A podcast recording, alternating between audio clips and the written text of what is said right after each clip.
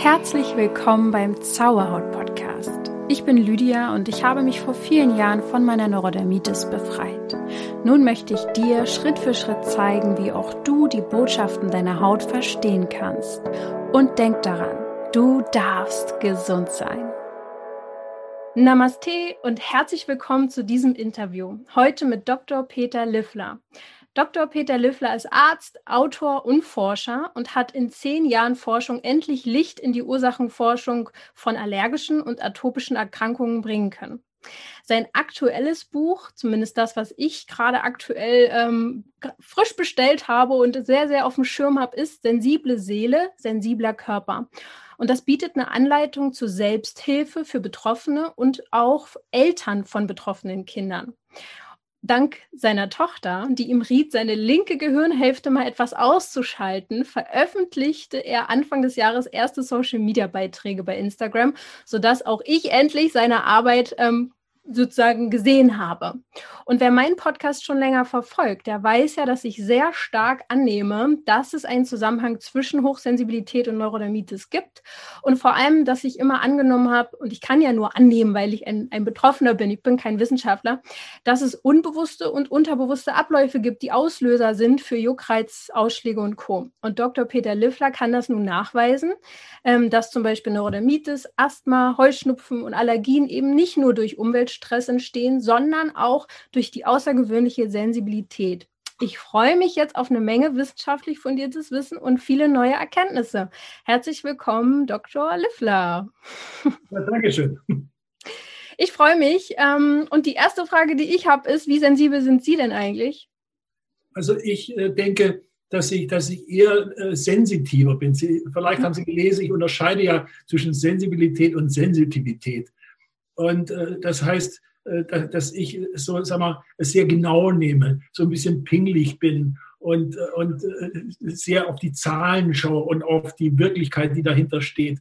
Dass ich versuche, so meine Gefühle, wenn es um diese Fragen geht, so ein bisschen auszublenden. Mhm. Sind das sachliche Fragen, die sachlich gelöst werden müssen. Und dann kann man sich auch wieder auf seine Gefühle begeben. Nicht? Aber vorher ist immer erstmal eine sachliche Erklärung notwendig. Das ist so meine Einstellung. Okay, das, das ist doch schon mal sensitiv, auch nicht hochsensitiv. Okay, verstehe.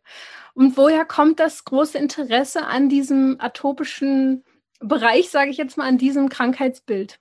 Ja, das ist ein Zufall. Ich, ich habe während meiner Facharztausbildung zum Kinderarzt äh, vor 40 Jahren äh, sehr rasch äh, Kontakt bekommen zu, zu Betroffenen und deren Eltern. Mhm. auf unserer Isolierstation, da lagen dann Kinder mit schwerer Neurodermitis, entsprechend Infektionen, und die wurden von den dermatologischen Kollegen behandelt. Ich war nur, musste nur darauf aufpassen, dass es alles gemacht wird und dass die mir nicht unter der Hand wegsterben. Aber ansonsten hatte ich keinen Einfluss. Und das, was ich da sah, das war so erbärmlich, es war so schrecklich. Sie können sich das nicht vorstellen, was vor 30, 40 Jahren, welche Methoden die Dermatologen eingesetzt haben. Die Kinder, die bekamen Papphülsen über die Arme und Beine gesteckt, damit sie nicht kratzen können. Oder mhm. sie wurden in Kortisonverbänden von Kopf bis Fuß eingewickelt und schrien den ganzen Tag. Es war so jämmerlich, dass mich das ganz, ganz tief berührt hat. Und ich habe von da an äh, sehr aufmerksam dann auch die Eltern wahrgenommen, die mit diesen Kindern zu uns kamen, habe ich mit ihnen unterhalten. Und das Ganze hat mich nicht mehr losgelassen. Und ich wusste, dass ich da Licht in diese Geschichte bringen muss. Es war mir von Anfang an klar. Ich habe mich einfach nicht mit den Erklärungen der Dermatologen abgefinden, abfinden können, auch nicht mit den Erklärungen meines Chefarztes in der Kinderklinik, sondern habe das immer, immer mit ganz anderen Augen gesehen. Ich wusste, dass da irgendein Geheimnis dahinter steckt. Nun welches, das war mir nicht klar. Es sollte 30 Jahre dauern, bis ich das kapiert habe. Hm. Aber immerhin haben sie es kapiert. Also ich weiß nicht, ob Sie das wissen, aber ich habe ja seit der Kindheit, also wirklich mit zwei, drei Monaten fing es bei mir an. Ich bin der typische äh, schwere Verlauf sozusagen. Also es war wirklich mein Leben lang präsent mit der Neurodermitis und ich bin seit ein paar Jahren ähm, ja, komme ich gut klar, sagen wir es mal so, weil ich eben vieles verstanden habe über mich, was Sie auch schreiben. Und deswegen finde ich das so spannend, dass wir jetzt sprechen können. Sie sprechen ja. nämlich zum Beispiel ja davon, haben Sie eben, glaube ich, auch schon kurz erwähnt, dieses aufopfernde Verhalten der Eltern ähm, bei Kindern, die eben so an atopischen Erkrankungen äh, leiden, was ja auch verständlich ist. Welche Schlüsse ziehen Sie denn aus diesen über, ähm, ja, wie sagt man denn so, überempfindlichen oder wie, wie beschreiben Sie das, die Eltern, die sich so aufopfern, genau? Ja, also das war ja das, was mir äh, nach vielen, vielen Jahren, als ich schon tausende Familien gesehen habe und immer wieder nachgedacht habe, was ist eigentlich los mit denen? Weil die waren eigentlich völlig normal. Nicht? Wenn die vor einem saßen mit ihrem kleinen Kind, dann dachte ich, Mensch, das sind doch ganz normale Leute. Die hatten eine gute Bildung, äh, viele hatten einen Hochschulabschluss, Lehrer, es waren Erzieherinnen, aber es waren auch Ärzte, alle möglichen Berufe, sage ich da, alles nette Leute. Und, äh, und ich habe mich immer gefragt, was ist los mit denen? Warum sind die krank überhaupt? Die leben doch völlig normal, die meisten jedenfalls nicht. Hm. Und dann ist mir aufgefallen, dass eigentlich die Eltern, deren Kinder äh, relativ gering betroffen waren, viel aufgeregter und aufgekratzter waren als die Eltern mit schwerkranken Kindern. Das war, fand ich eigenartig. Mhm. Da bin ich das erste Mal auf die Idee gekommen, Menschenskinder, die sind irgendwie extrem sensibel. Ja, das viel sensibler als andere. Die achten ja auf Dinge, da achtet kein Mensch drauf, nicht? Und, und mhm. habe dann mal so ein bisschen recherchiert, in welches psychiatrische Krankheitsbild passt das, nicht? Und da stieß ich auf diese äh, sensitiven Persönlichkeiten, die in der Psychiatrie schon seit 100 Jahren bekannt sind. Und da stand das alles drin. Nicht diese, diese große Bereitschaft, anderen zu helfen, dieses Einfühlungsmögen, diese Empfindsamkeit auf der einen Seite, und die nannten das Stärken, aber dann auf der anderen Seite auch ihre große Unsicherheit, ihre ständigen Ängste äh, vor ihren eigenen Unzulänglichkeiten, äh, dass sie sich nichts getraut haben und äh, dass sie immer im Überschuss geleistet haben. Nicht, weil sie suchten gleichzeitig nach Anerkennung. Das heißt, sie hm. suchen nach Anerkennung. Das führt dazu, dass sie sich oft auch selbst überfordert haben mit den Aufgaben, die sie sich gestellt haben und eigentlich daran scheitern mussten. Und wenn sie dann scheiterten, hat sie das noch tiefer runtergezogen. Das, ja, die, die beschreiben mich. Die, die, die, Psychiater nannten das äh, eben auf der einen Seite äh, Stärken, auf der anderen Seite Schwächen, die mhm. Persönlichkeit gewissermaßen spalten. Und es kommt darauf an, wie stark diese Spaltung ausgeprägt ist. Die kann relativ unauffällig sein, so wie bei meinen Patienten, da ich das also kaum gemerkt habe. Sie kann auch extrem sein und diese, diese Persönlichkeit in tiefe psychische Krisen äh, stoßen, aus, der sie, aus denen sie ganz schlecht wieder rauskommen. Insgesamt haben die Psychiater gesagt, habe ich gelesen, hat das eine positive äh, einen positiven Aspekt, weil sie meistens eben nicht in diese tiefen Krisen geraten, sondern irgendwie äh, durchs Leben kommen, äh, sich irgendwie abschirmen, äh, ihr, ihr Inneres nicht nach außen zeigen, damit die Leute sie nicht erkennen und eigentlich damit klarkommen. Und niemand merkt es. Aber die, die das nicht schaffen, denen geht es richtig schlecht. Das habe ich gelesen. Und zur selben Zeit, das war ein Zufall, las ich dieses kleine Buch von der Ellen Aaron. Äh, äh, sind Sie hochsensibel? Und da dachte ich, mein Gott, die beschreibt ja genau das nur aus ihrem eigenen Blickwinkel der Betroffenen. Nicht? Sie war ja selbst betroffen. Und, äh, und die hatte eben einen, einen, Test. Die Psychiater hatten für dieses, für dieses Krankheitsbild kein, keine Untersuchungsmethode, keinen Test. Die Aaron, die hatte einen Test, diesen HS-Test. Und da habe ich probeweise diesen HS-Test bei meinen Patienten in der Klinik eingesetzt. Mhm und habe die, hab die ausgewertet und dachte ich, holla, die sind ja alle erhöht. Hm. Und dann schaute ich genau hin, erhöht waren vor allem die Tests von den Eltern, die selbst betroffen waren, die also auch irgendwann mal ein Neurodermitis oder Asthma oder Heuschnupfen gelitten haben oder noch litten. Die hatten also besonders hohe Testergebnisse. Und dann dachte ich so, jetzt machst du mal einen Versuch und habe dann drei Persönlichkeitstests, die zu unserer Basisdiagnostik gehörten, und zwar wirklich bewährte Tests, und den HS-Test eingesetzt und habe geschaut, ob da in diesem Persönlichkeitstest irgendwas auffällt. Nö, war gar nicht so viel. In den Persönlichkeitstest tauchte gar nicht so viel auf. Und dann kam die Idee zu dieser Studie. Da habe ich eine erste Pilotstudie durchgeführt. Das war zwischen 2014 und 2016 bei 64 Eltern äh, nach allen Regeln der Wissenschaft. Das war also eine richtige saubere Pilotstudie, äh, habe ich durchgeführt. Und zwar habe ich diese vier Tests und den HS-Test eingesetzt. Und da kam es dann raus, eindeutig die atopisch veranlagten Eltern waren eindeutig viel sensibler als die nicht atopischen und zwar hochsignifikant. Es war also nicht nur so knapp, sondern es war eindeutig. Mhm. Und mit diesen Ergebnissen, ich hatte mich vorher schon bei Professor Gieler angemeldet in Gießen an der Uniklinik, der ist ja das, der Klinikdirektor, hat damals dort eine Abteilung für psychosomatische Dermatologie geleitet. Der hat mir dann eine Audienz gewährt und da fuhr ich mit meinem Haufen Papier dahin und mit meinem, mit meinem äh, Freund, der das alles statistisch ausgewertet hat. Dann saßen jetzt dem großen Gieler gegenüber. Daneben saß Frau Professor Weters, die leistet ja dieses psychoneuroimmunologische Labor in Gießen und auch an der Charité. Und Herr Gieler hat sich die Unterlagen angeschaut und irgendwann guckt er rüber zu seiner Kollegin und meinte, da haben wir was übersehen. Ganz trocken. Und, und, und, und lächelte so ein bisschen und sagte, äh, äh, warten Sie mal ab, Liffler. Jetzt schicken wir das Ganze erstmal an die Charité nach Berlin und lassen das von einem, einem Top-Statistiker überprüfen, was da dran ist. Mhm. Der Murat Karaman, ein wissenschaftlicher Statistiker, schickt das Ganze nach drei Wochen zurück, sagt, stimmt alles. Ist korrekt. Mhm. Und daraufhin haben wir entschieden, jetzt müssen wir eine größere Studie machen. Das müssen wir jetzt einer größeren Fallzahl nachweisen. Und dann habe ich das in dieser aktuellen Studie nachgewiesen, die jetzt demnächst publiziert wird, wo sich das alles bestätigt hat und äh, noch viel mehr rausgekommen ist, nicht was wir mittlerweile wissen. Spannend. Also das, das, man kann davon ausgehen, dass also diese Hochsensibilität und dass die einzige, der einzige Zusammenhang, der durchgängig nachweisbar ist, das haben die mir alles gesagt. Nicht? Es gibt mittlerweile, es gibt also keinen einzigen Faktor, äh, wo man hätte nachweisen können, dass der ursächlich ist für die, für die Entwicklung der atopischen Dermatitis. Gibt es nicht. Sie haben alles untersucht, jahrzehntelang. Und das war der erste Faktor, haben sie eingeräumt, der durchgängig nachweisbar ist. Mhm. Äh, bis, bis, das jetzt natürlich äh, wirklich auch Einfluss nimmt auf die Therapie, sind klinische Studien notwendig, hat man mir auch gleich gesagt. Nicht? Die sollen jetzt im, in diesem Jahr beginnen, dass wir also an größeren Fallzahlen klinische Studien durchführen, überprüfen, ob es da wirklich auch Unterschiede gibt dann in der Behandlungsweise. Mhm. Ich habe das auch schon vorweggenommen. Nicht? Nach diesen Ergebnissen habe ich schon mal angefangen, unser Konzept in der Klinik völlig umzubauen. Das heißt, die kognitive Verhaltenstherapie, die bekam einen höheren Stellenwert.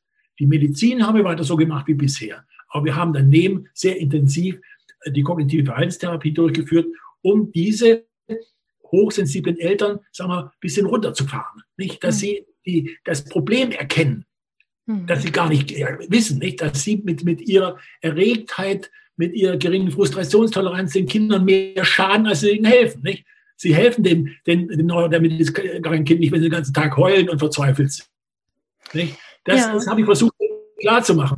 Und in dem Maß, wie die das kapiert haben, ging es den Kindern besser. Nicht? Wir brauchten viel weniger Medikamente und konnten schwerstkranke Kinder ohne Cortison behandeln. Ich habe ja da solche Fallbeschreibungen auch mhm. äh, wissenschaftlich genau äh, veröffentlicht. Die sind bekannt. Es, es geht also. Es ist eine ja. Tatsache. Äh, ob das jetzt wirklich irgendwann Einfluss nimmt auf, auf die Behandlungsempfehlung, wie gesagt, das kann lange dauern.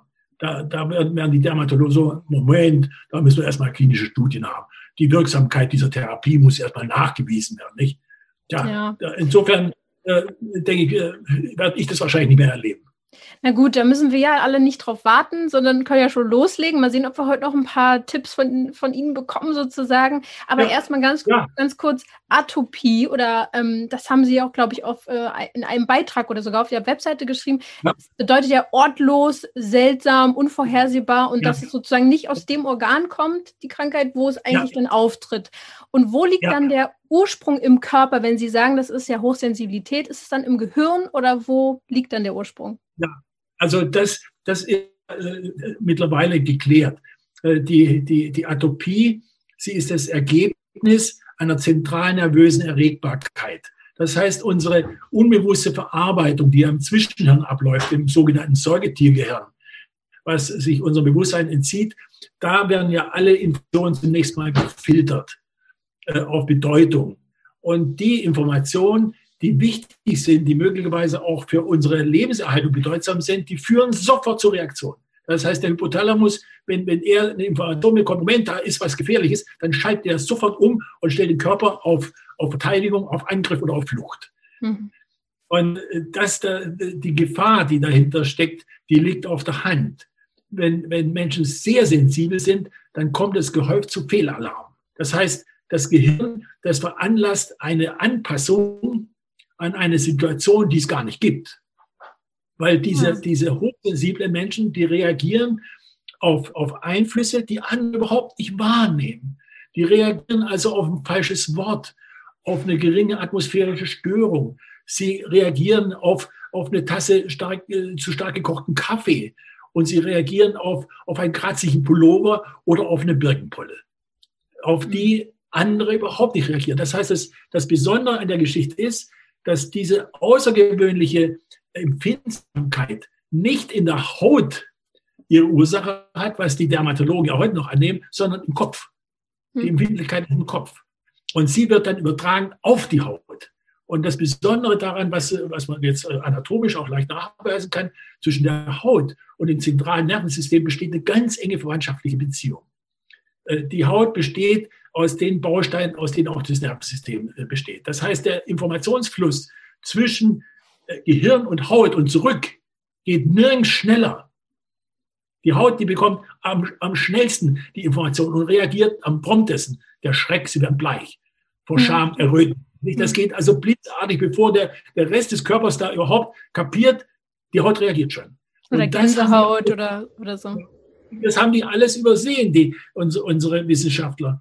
Sie, sie haben das Ganze zu mechanistisch äh, gesehen. Nicht? Sie haben äh, einfach äh, die, diese Stressreaktion, die hatten sie immer vor Augen. Und die hat ja dieser äh, ungarisch-kanadische Arzt Seel 1940 entdeckt. Nicht? Er hat festgestellt, dass der Körper auf Stress reagiert.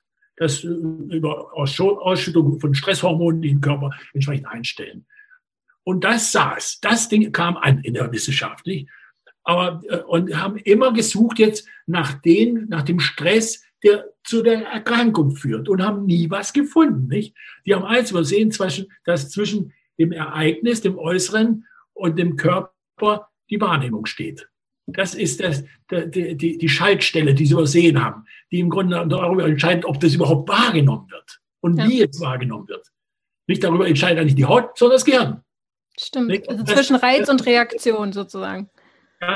Also dieser mechanistische äh, Aktio-Reaktio-Mechanismus, der trifft beim Menschen nicht zu. Bei dem steht dazwischen die Wahrnehmung, die, die individuelle Wahrnehmung. Und ich denke mal, das ist der Schlüssel für das ganze Verständnis. Wenn man das kapiert hat, dann weiß man, dass man nicht ununterbrochen auf die Haut einschlagen kann und versuchen kann, da das Problem zu lösen, sondern ich muss hier oben Ordnung schaffen und muss den Menschen eine Möglichkeit äh, bieten, das Wesentliche vom Unwesentlichen zu unterscheiden, äh, Informationen, auch ohne dass sie ihm bewusst sind, schon auch auf der Gefühlsebene anders wahrzunehmen. Nicht? Und das geht. Nicht? Da gibt es also Trainingsverfahren. Das wurde ja äh, zur selben Zeit, als ich meine Studie durchführte, wurde in Hongkong eine große Studie durchgeführt an 168 asthmakranken Kindern. Hm. Und hat man die Eltern vorgenommen, und hat äh, die, die, Kinder ganz normal behandelt. Aber die Eltern hat man in zwei Gruppen geteilt. Die eine Gruppe, die wurde über die Asthma-Behandlung aufgeklärt und die andere hat eine sogenannte ACT-Therapie bekommen. Das ist die, wurde das gemacht, was ich gerade eben äh, berichtet habe. Nicht? Man hat die Eltern versucht, ihre Wahrnehmung äh, ein bisschen zu sortieren. Nach einem halben Jahr brauchte diese Gruppe wesentlich weniger Medikamente, hat weniger Asthmaanfälle. Das ist äh, veröffentlicht in der Studie. Ja, kann ich total also, gut verstehen, ja. Und das ähm, also ist das dann auch die sensorische Verarbeitungsempfindlichkeit, von der Sie sprechen, die da mit reinspielt? Ja. Das, die, die, die, Hochsensibilität, das ist ja ein Unwort eigentlich, nicht? Eigentlich ist es ja völlig falsch.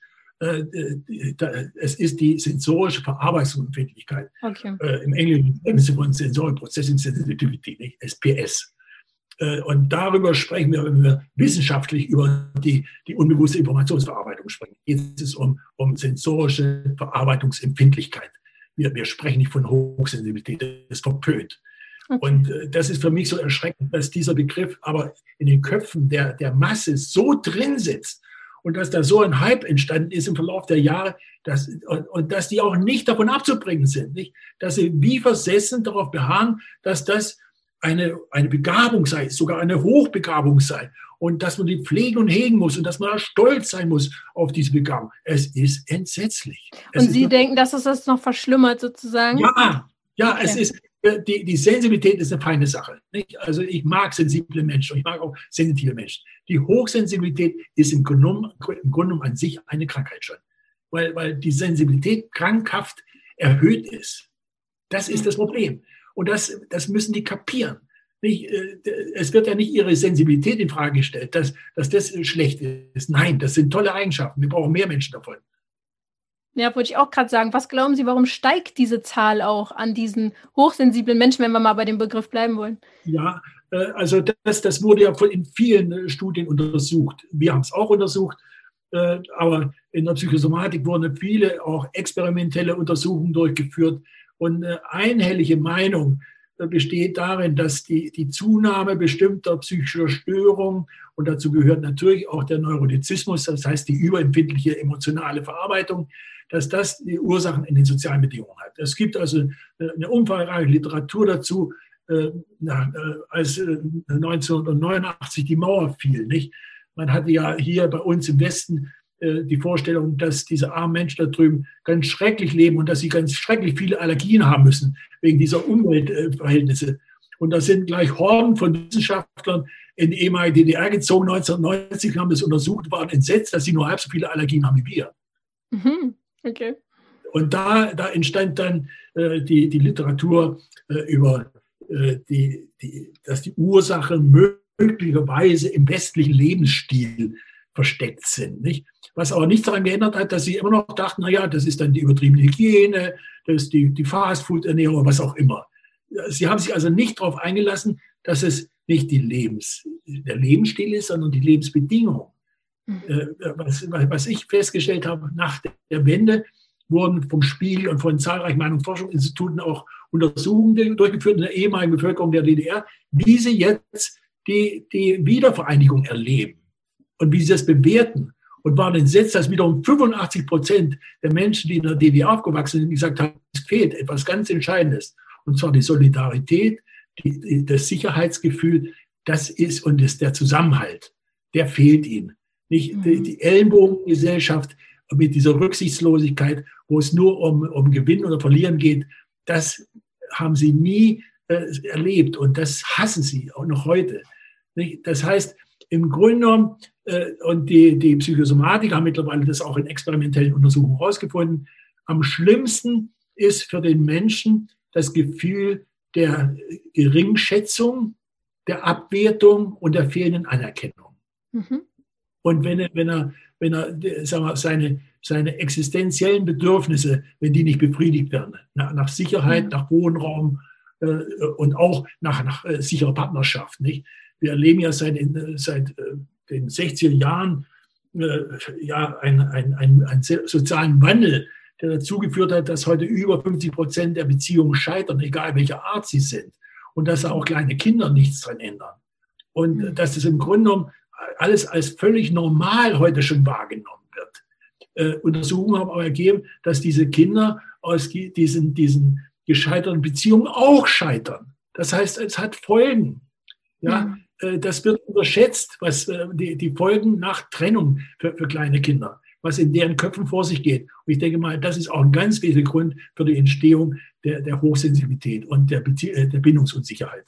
Hm. Okay, also es sind viele. Wir, genau, beim ganz wichtigen Punkt, auch bei der, bei der Neurodermitis, was wir beobachtet haben, dass diese Eltern, ihre Überfürsorglichkeit beruht auf einer ganz tief sitzenden Bindungsunsicherheit. Das heißt, sie mhm. sprechen das zwar nicht aus, meine Ehe äh, scheitert, sondern sie denken, sie könnte scheitern. Und die Wahrscheinlichkeit hm. ist sogar sehr hoch. Und deswegen muss ich alles tun, dass das nicht passiert. Das hm. heißt, die Überfürsorglichkeit ist eine Vorleistung darauf, dass ihre Beziehung nicht scheitern soll und dass es ihren Kindern mal besser gehen soll.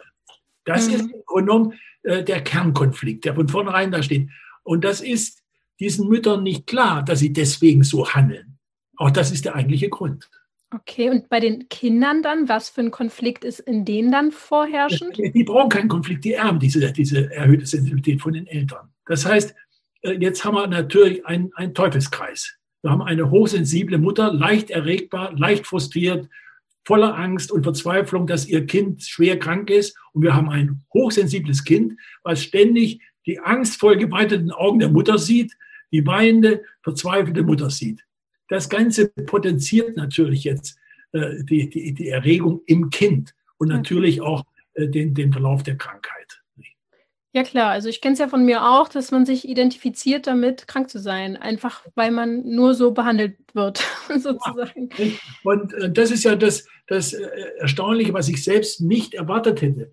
Wenn man die Eltern den, und das ist wichtig, dass sie diese Zusammenhänge kapieren, dass sie verstehen und akzeptieren. Und dass sie dann äh, sich sagen, ich, ich darf das nicht machen, ich darf dieses Spiel nicht weitertreiben, sondern ich muss meinem Kind Mut machen. Mein mhm. Kind soll, soll Freude empfinden, wenn es mich sieht. und soll selbst Hoffnung schöpfen, wenn es mich sieht. Und haben ihr Verhalten geändert und siehe da, man konnte zuschauen, wie, die, wie es den Kindern besser ging. Das ist echt spannend. Also ich stelle es mir auch ein bisschen schwierig vor, aber wahrscheinlich nur bis zu dem Punkt, wenn man sich selber noch nicht eingesteht, dass man jetzt etwas verändern muss. Ne? Das, ist der, das ist der wichtigste Punkt. Hm, und wenn, wenn, wenn, wenn hochsensible Mütter dann wirklich selbst auch schon psychisch gestört sind, dann haben sie Probleme damit das sich einzugestehen. Sie haben Angst davor, sich das einzugestehen. Ja, wegen dem Schuldthema wahrscheinlich, ja, was Sie ja, denken. Sie haben Angst, sie, sie wollen nicht schuldig sein. Und sie suchen weiter nach den Ursachen in der Haut, in der Umgebung und suchen nach dem bestmöglichen Medikament. Und Fürs Kind und nicht für sich selber. Und kommt nicht aus dem Teufelskreis raus. Nicht? Das bedauere ich jedes Mal. Und ich habe also regelmäßig auch Kontakt zu Müttern, die die Kurve nicht kriegen. Nicht? Die einfach, die, die mir sogar sagen, sie mögen Recht haben, aber ich kann es nicht. Okay, ähm, und Sie haben ja auch einen ähm, Test auf der Webseite von Ihnen, wo man quasi te auch testen kann, ob man ähm, sensibel oder wie, inwiefern man sensibel ist. Habe ich übrigens gemacht. Ich bin hypersensitiv. Wusste ich, dachte ich mir schon, was ist denn eigentlich, wenn man nun eine atopische Erkrankung hat? Ist das quasi direkt der Beweis dafür, dass man sowieso sensibel ist? Also ich würde sagen, man muss das man muss das schon, äh, wenn auch gleich ein Zusammenhang besteht, zunächst mal getrennt betrachten. Okay. Wenn ich also äh, einen Patienten habe oder ich habe Eltern mit einem Kind, dann sage ich immer, wichtig ist, dass Sie zunächst mal schauen, wo steht das Kind, auf welcher Entwicklungsstufe. Die, die, die Neurodermitis oder die atopische Dermitis, die steht ja nicht von heute auf morgen, sondern äh, gleichermaßen die Entwicklung der Hochsensibilität wie die Entwicklung der Atopie. Das war eine, eine generationenübergreifender Prozess, war das. Das mhm. läuft seit den, seit den 20er Jahren des vergangenen Jahrhunderts, hat die Sensibilität in der Bevölkerung zugenommen und auch die, die Anzahl der atopischen Erkrankungen. Man muss das also klar machen, dass, dass, das ein, ein, äh, dass sie das gar nicht zu verantworten haben. Sie sind ein Teil dieser Entwicklung. Und man muss jetzt nur schauen, wie sieht es in deiner Familie aus? Wo steht dein Kind? Wie viele Generationen vor dir hatten schon äh, eine Atopie? Hm. Ja, und wie viele Generationen vorher haben auch schon Hinweise gezeigt auf erhöhte Sensibilität. Das heißt, wenn ich jetzt die Eltern untersuche und sehe, oh, Moment, beide Eltern atopisch veranlagt, eine Mutter hochsensibel, dann ist die Wahrscheinlichkeit, dass das Kind ähnlich betroffen ist, sehr hoch. Hm. Wenn ich jetzt aber einen völlig normalen Vater habe, die, die Mutter ist ein bisschen erhöht sensibel, weil sie in der zweiten Ehe äh, schon Theater erlebt, auch mit der ersten Ehe, aber die Atopie ist, ist noch äh, nicht sehr stark ausgeprägt, dann sieht es schon anders aus. Nicht? Da ist, die, die, die Prognose für das Kind eine viel bessere. Nicht? Das, das muss ich zunächst mal wissen. Äh, Im Unterschied zur Dermatologie zu empfohlen, behandle ich also viel differenzierter. Für mich gibt es nicht die Neurodermitis, nicht? das ist für mich eine Legende, äh, sondern es gibt ganz verschiedene Entwicklungsstufen der atopischen Dermatitis, die am Ende in eine Neurodermitis münden kann ja, in eine wirkliche Hautkrankheit. Wenn ich, wenn ich das schon mal mache, dann behandle ich natürlich die, die, die, die Betreffenden sehr viel äh, angepasster und bedarfsgerechter. Mhm. Ja. Die bekommen von mir keine schematische Behandlung, jetzt mach mal drei oder vier Wochen das und das, sondern ich sage denen, im Zweifelsfall würde ich das heute Abend schon absetzen. Wenn du merkst, dass das sofort wirkt, absetzen.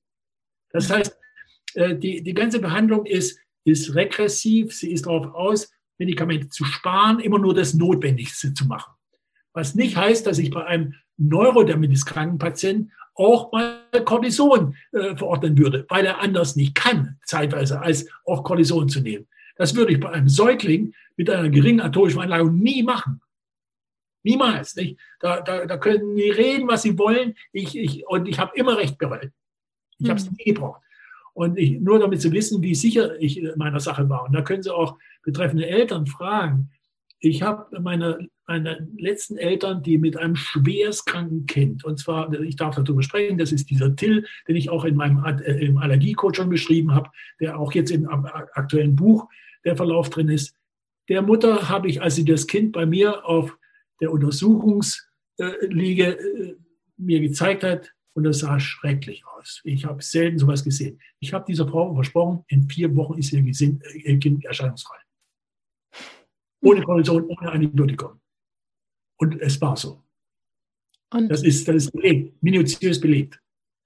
Und also das schreiben Sie sozusagen in dem Buch auch von dem Fall, was da getan wurde. Ja. Können Sie eine ja. Sache, ein, zwei Sachen sagen, was die Mutter oder musste die Mutter was verändern, die Familie oder was, was kann man da tun? Also in dem Fall war es so, dass der Vater äh, stark atomisch veranlagt war, Aha. die Mutter eher weniger. Die Mutter hatte äh, gewisse psychische Probleme, die in Richtung Hochsensibilität gingen. Äh, aber beides ganz intelligente Leute, nicht? Und äh, sie saß, stand da mit ihrem Kind und äh, sie wollte eigentlich wieder nach Hause fahren. Nicht? Sie hat es mir nur ambulant gezeigt. Da sage ich, nee, nee, Sie bleiben hier. Nicht? Das, das ist nichts für eine ambulante Behandlung. Das müssen wir schon stationär machen. Da, das sind so viele Komplikationen zu erwarten, dass, dass das gar nicht möglich ist. Und sie äh, sagt, oh, in Ordnung. Ähm, und dann habe ich ihr das alles erklärt. Die hat das auf Anhieb verstanden. Nicht? Und sagt, ja, dann machen wir das. Also kurz entschlossen, hat alles gemacht, was sie gesagt hat, hat alles eins zu eins umgesetzt. Nicht? Es war also ein, ein, ein Glücksfall. Und wir haben dann bei dem Kind auch Diagnostik gemacht. Und bei einem Pricktest auf iClar kriegt er einen allergischen Schock. Das habe ich auch gefilmt und fotografiert. Das Kind war innerhalb von Sekunden schneeweiß. Das Wasser schoss ihm aus allen Poren. Nicht? Und wir haben Gott sei Dank ganz schnell reagiert mit, mit der optimalen Anaphylaxiebehandlung. Äh, die Mutter hatte den Kleinen auf dem Schoß. Ich habe behandelt, wir haben einen Spritz gegeben, was alles. Sie war ruhig, ganz besonnen, hat alles gemacht, was sie gesagt hat. Und innerhalb weniger Minuten war das Kind wieder am Leben. Ja, aber die Situation hat mir gezeigt, äh, was, was das für eine tolle Frau war. Nicht? Sehr stark das, auf jeden Fall. Ne? Nicht? Und das, dass wir das mit ihr auf jeden Fall schaffen. Und sie ist mir heute noch äh, treu und, und die Familie äh, hält Kontakt zu mir und hat mir ja. ja. auch gesagt, dass ich das unbedingt veröffentlichen soll. Ja, das ist eine komplette Dankbarkeit dann wahrscheinlich auch, dass man ja. da so, ähm, dass einem so geholfen wird in der Situation. Also es ist so, wenn, wenn man jetzt ein Kind hat, was Neurodermitis hat, da beschreiben sie auch sehr vieles in dem Buch. Und wenn man jetzt aber eben schon erwachsen ist, vielleicht sogar selber ähm, ja, vielleicht noch nicht Kinder hat, sondern vielleicht in seinen Zwanzigern ist. Vor allem bei mir hören mir sehr viele zu, Mitte 20 und dann bricht es nochmal vielleicht aus oder gerade schon seit ein paar Jahren so ein bisschen in der Phase so nach dem Studium, Arbeitssuche, naja, wenn die Reize halt ne, ein bisschen in die Überforderung sozusagen kommt, dann geht es nochmal los. Ähm, dann hat man ja jetzt nicht mehr, wohnt man vielleicht nicht mehr bei den Eltern. Die haben also nicht diesen Spiegel noch die ganze Zeit. Was kann man tun, um seine Sensibilität in eine gute Richtung zu lenken? Naja, äh, es, es, äh, für, für die Heranwachsenden, die, die erwachsenen Patienten drückt das Buch in vollem Umfang zu. Das, äh, okay. Für die gilt genau dasselbe, was für die Kinder gilt. Das heißt, hier ist nur der Unterschied, wenn, wenn also eine atopische Dermatitis bis ins Erwachsenenalter bestehen bleibt, dann ist meistens eine starke atopische Verlagerung vorhanden. Das, das fast immer. Ich, also ich habe selten erlebt, dass ein erwachsener Patient mit einer atopischen Dermatitis, dass es völlig gesund war. Ist in der Familiengeschichte immer auch eine gewisse Belastung nachweisbar. Das heißt, man kann davon ausgehen. Wenn man jetzt äh, die, bei diesen äh, jungen Leuten äh, allergologische Untersuchungen macht, dann kommt man auch schnell, wird man schnell fündig und äh, stößt bei, bei 85 Prozent, 50 bis 85 Prozent dieser jungen Leute auf Allergien. Wir haben also eine atopische Veranlagung und haben auch eine, eine, eine äh, erhöhte Sensibilität, wobei die aber nicht so hoch ist wie bei, bei zum Beispiel bei älteren Frauen. Wir haben die höchsten Werte haben wir gefunden bei 40 bis 50-Jährigen, nicht bei 20-Jährigen. Okay. Das heißt, bei den 20-Jährigen spielt, spielt die atopische Veranlagung eine große Rolle. Ah. Die, die, die, die erhöhte Sensibilität oder Sensibilität spielt nicht in diesem Moment die entscheidende Rolle. Äh, die, die sind in diesem Alter, äh, ja, äh, haben sie Erfahrungen gemacht, was eben, dass diese dermatologischen Versprechungen, dass die eben nicht weit führen. Wenn man das Zeug absetzt, dann ist es wieder da. Nicht? Das ist die Erfahrung, die eigentlich alle machen. Die sagen, und das will ich nicht. Ich will nicht ständig dieses Zeug nehmen. Das, da muss es doch auch Möglichkeit geben, das so loszuwerden. Und jetzt kommt mir die Sensitivität ins, in, ins Spiel, die auch bei diesem Patienten eine Rolle spielt. Okay. Weil im Kern, im Kern ist das auch bei denen der wunde Punkt. Dass, dass sie unbewusst eben Konflikte, und die haben junge Menschen ja äh, in diesen Jahren häufig verdrängt werden, dass sie nicht bewusst werden, dass sie aber äh, sich auswirken im Körper. Ja? Sie, ihre, ihre, ihre Wahrnehmungsfähigkeit ist erhöht und sie erleben äh, einen ein, ein Zeitraum ihres Lebens, wo eben viel passiert, viel intensiver. Mhm. Ja, sie, sie nehmen sich alles viel mehr zu Herzen. Und äh, wenn, wenn sich andere Sorgen machen, ums beruflich weiterkommen, sie haben Angst davor. Ja? Und, wenn, und wenn, wenn andere sagen, äh, ja, was wird wohl aus mir werden?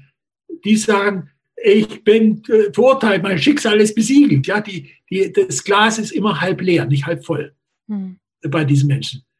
Äh, das heißt, äh, der, der Schlüssel zum Erfolg ist dann doch wieder die Psychosomatik. Nicht? Es, ist, es gibt kein geniales Medikament.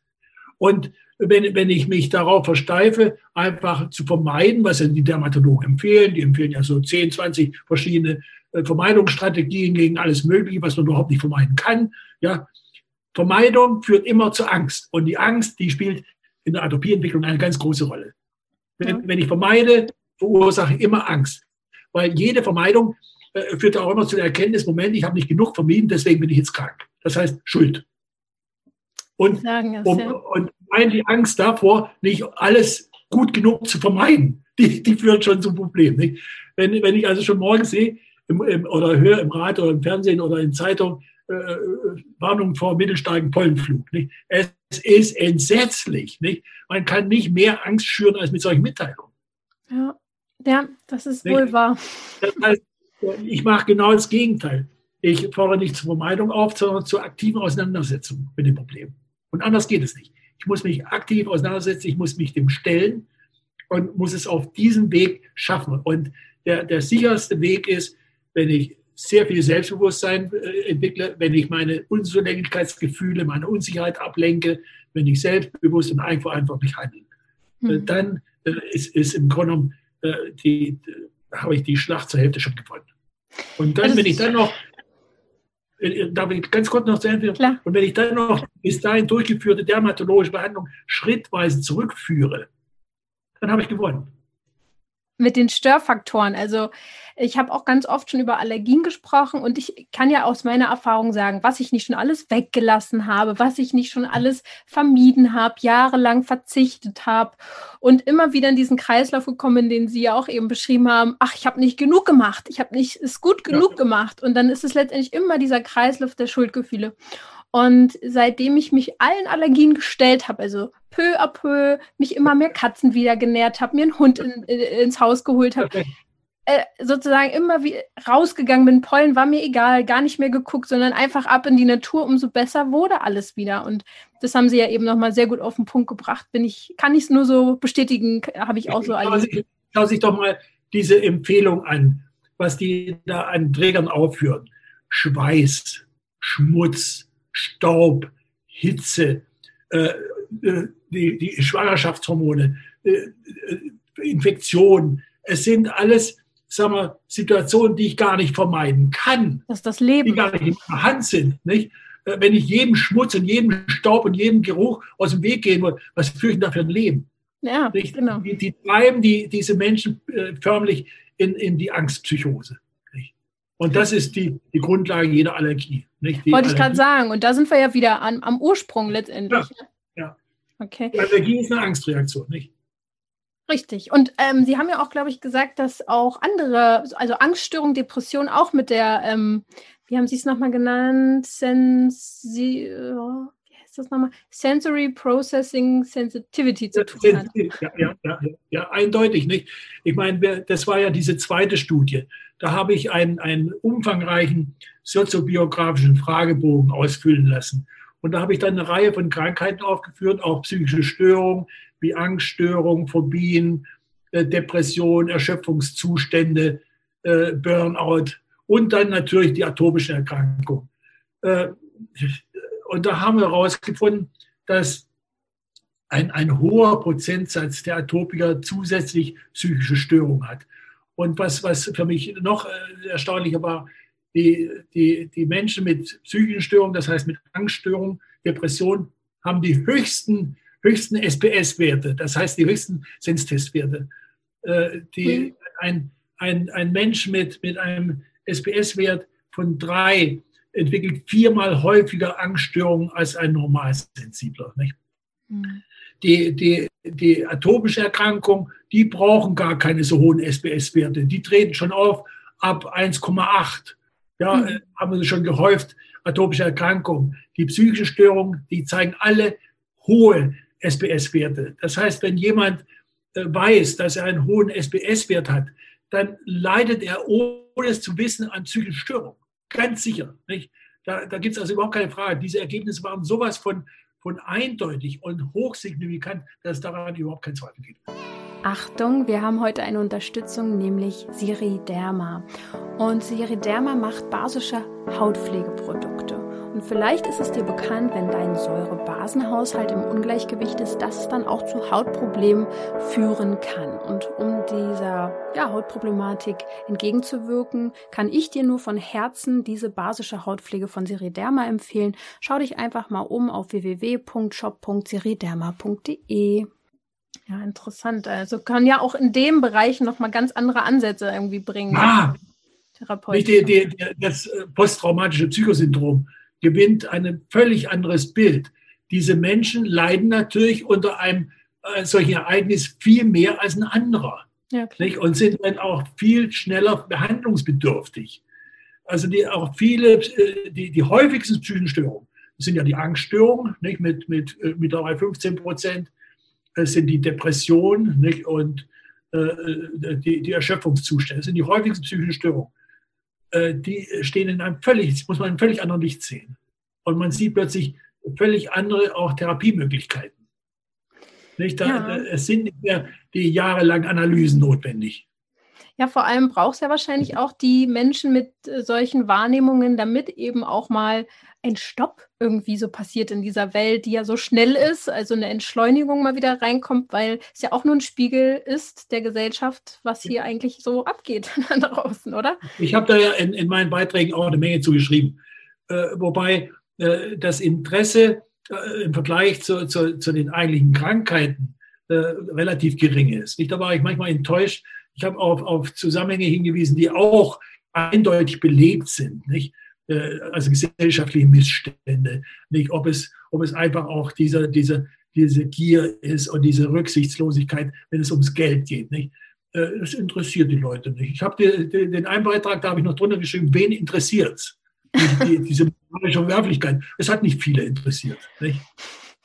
Naja, das ist was, was, was, was mich so bedrückt, dass auch jetzt nachdem ja unsere äh, Regierenden sich bei Gott nicht mit Ruhm bekleckert haben im Rahmen der Corona-Epidemie. Das steht ja nun mal fest, dass sie entsetzlich viele Fehler gemacht haben.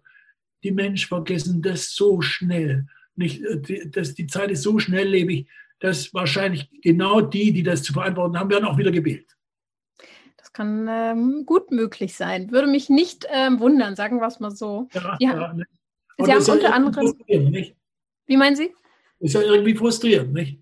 Es ist frustrierend, aber es äh, gerade bei für mich sozusagen als der Mensch, der mit atopischen Erkrankungen zu tun hat, bringt es auch nichts, in diesen Frust reinzugehen. Ich, ich, ich konzentriere mich sehr viel auf die guten Dinge. Ja, ja, ja, das, äh, das, habe ich dem entnommen, sagen wir, dem, dem, äh, der Reaktion auch jetzt in den sozialen Medien, dass, sein, dass die Menschen sich einfach nicht mit diesem Zeug auseinandersetzen wollen. Sie, sie suchen den positiven Seiten des Lebens und wollen sich daran aufrichten. Aber das ist ja im Grunde genommen nichts anderes als Vermeidung auch. Nicht? Stimmt schon, ja. Haben Sie recht. Naja, auf jeden Fall nochmal da reingucken, alle, die zuhören, auf, das, auf die Beiträge reinschauen. Sie haben noch eine Sache, die ich auf jeden Fall noch äh, ansprechen will, geschrieben, nämlich von, der Unabhängig von dem Unabhängigkeitskampf eines Kindes mit atopischer Dermatitis ähm, in Sachen, ja, ich glaube im Zusammenhang der Eltern, ne, dass man eigentlich diese äh, Selbstständigkeit sich erkämpfen will. Was genau ist das für ein Konflikt, der da vorherrscht? Den habe ich vorhin noch gar nicht angesprochen. Naja, äh, wenn man ein bisschen in die Entwicklungspsychologie reinschaut, da steht es ja alles drin. Das ist ja, denke ich mal, hinreichend belegt. Äh, es wird zwar immer wieder äh, diskutiert, in welchem Umfang das so richtig, aber auch die Grundzüge werden nicht bestritten. Dass so ein Kind im ersten halben Jahr eine sehr intensive körperliche Nähe auch bedarf, ist unbestritten. Und dass die Mutter eigentlich, wenn sie Liebe vor sich dem Kind zuwendet, gar nichts falsch machen kann, ist unbestritten. Das Entscheidende ist, dass, dass die hochsensible Mutter sich nicht aus dieser Symbiose verabschieden kann. Sie kriegt die Kurve nicht. Sie macht weiter, obwohl das Kind eigentlich schon längst sagt, Mama, lass mich doch zufrieden. Mama, ich will jetzt auch mal krabbeln. Mama, ich will mal das. Ich will das umschmeißen, will das äh, daran ziehen. Ja, das sieht sie nicht. Sie fängt das Kind immer sofort auf. Sobald eine Regung kommt, es macht einmal B, gleich hin, wieder hochnehmen, trösten. Obwohl gar kein Grund für Trost da ist. Okay. Das heißt, äh, aus, voll aus, aus ihrer ganzen Liebe heraus verhindert die, sie diese, diese notwendig, diesen Selbstständigkeits, äh, sich äh, die, die, die Umwelt sich zu erobern und zu erkunden. Nicht? Und, äh, und daraus entsteht natürlich dann am Ende auch das Selbstbewusstsein, die Eigenverantwortlichkeit. Wenn, wenn dem Kind die, die Möglichkeit genommen wird, das in dem Alter zu entwickeln, wo es stattfinden muss, ja, geht das schief. Und das, das, das, das hat Langzeitfolgen. Das ist nicht einfach dann wieder gut zu machen innerhalb von einem halben Jahr, sondern wenn, wenn jetzt eine Mutter aus falsch verstandener Liebe das drei Jahre lang durchzieht oder gar vier Jahre, bei mir lagen teilweise in der Sprechstunde die vier, fünfjährigen bei der Mama auf dem Schoß und wurden gestillt während der Sprechstunde. Mhm. Und die Mutter konnte das nicht abstellen. Sie, sie, es war ihr völlig unmöglich. Nicht? Da hm. haben sie mir dann auch gesagt, sie haben recht, aber ich kann es trotzdem nicht.